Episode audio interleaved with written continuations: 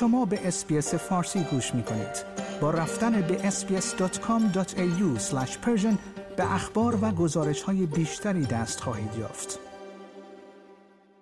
انتونی البنیزی نخست وزیر استرالیا اعلام کرده است که یک پرداختی یک هزار دلاری برای هر بزرگسال واجد شرایط و 400 دلاری برای هر کودک در 23 منطقه دولتی محلی در ایالت نیو ولز که تحت تاثیر های روزهای اخیر قرار گرفتند ارائه خواهد شد.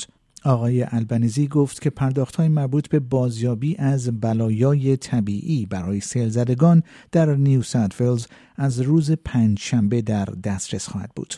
او گفت که دولت می‌خواهد این پشتیبانی در اسرع وقت در دسترس افراد قرار گیرد.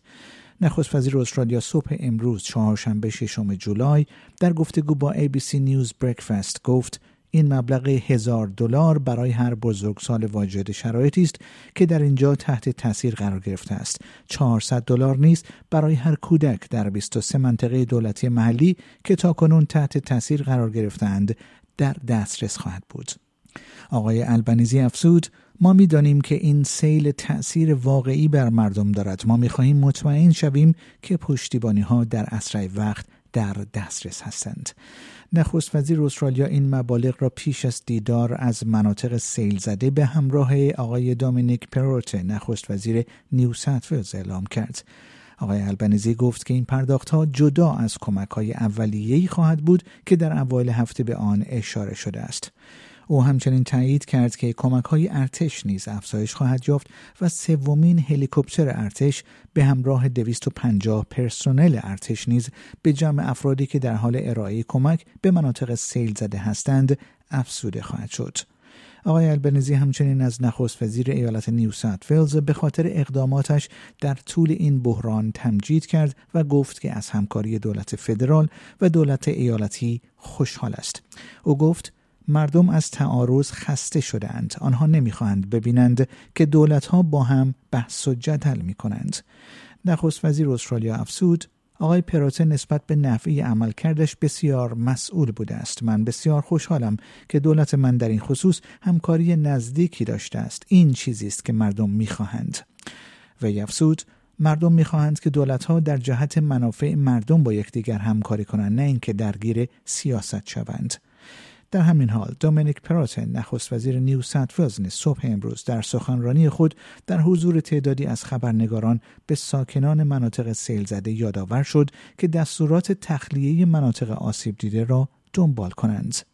او گفت دستورهای تخلیه بی دلیل صادر نشده است. این دستورات تخلیه برای حفظ امنیت شما و خانواده شما وجود دارد. و افزود اگر در منطقه شما دستور تخلیه صادر شده است لطفا برای تخلیه آماده شوید. لطفا از میان سیل رانندگی نکنید. بارها و بارها می‌بینیم که مردم از میان آبهای سیلاب رانندگی می‌کنند. آقای پروته گفت که در حال حاضر 108 دستور تخلیه و 56 هشدار تخلیه وجود دارد و 11 مرکز تخلیه در سراسر این ایالت باز است. نخست وزیر ایالت نیو ساوت گفت که این دستورها بر 85 هزار نفر در سراسر این ایالت تاثیر گذاشته است. این چهارمین بار در کمتر از 18 ماه گذشته است که برخی از بخش های ایالت نیو ساوت دچارش سیل می شود. با این حال دولت هنوز این فاجعه طبیعی را به عنوان یک وضعیت اضطراری ملی اعلام نکرده است.